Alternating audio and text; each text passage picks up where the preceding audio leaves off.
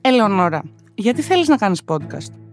Μ' αρέσουν τα podcast. Σε μια εποχή όπου επικρατεί η εικόνα και μένουμε σε αυτήν, μ' αρέσει γιατί θα μπούμε λίγο πιο βαθιά σε θέματα τα οποία μας απασχολούν καθημερινά. Απλά δεν τους δίνουμε σημασία, γιατί δεν φαίνονται. Και τι θα λες σε αυτό το podcast? Θα προσπαθώ να ανακαλύπτω το γιατί.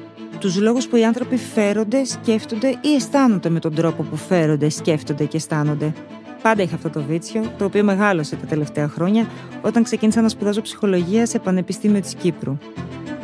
Και βέβαια δεν θα είμαι μόνη μου. Θα έχω μαζί μου κάθε φορά ανθρώπους που γνωρίζουν καλά το θέμα για να το μελετάμε παρέα. Γι' αυτό και έβγαλα το podcast «Μελέτησέ το».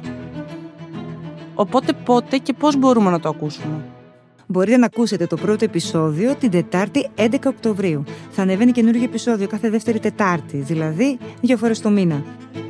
Για να μην χάσετε το πρώτο επεισόδιο, αλλά και κανένα από τα επόμενα, ακολουθήστε με στο Spotify ή στα Apple Podcast.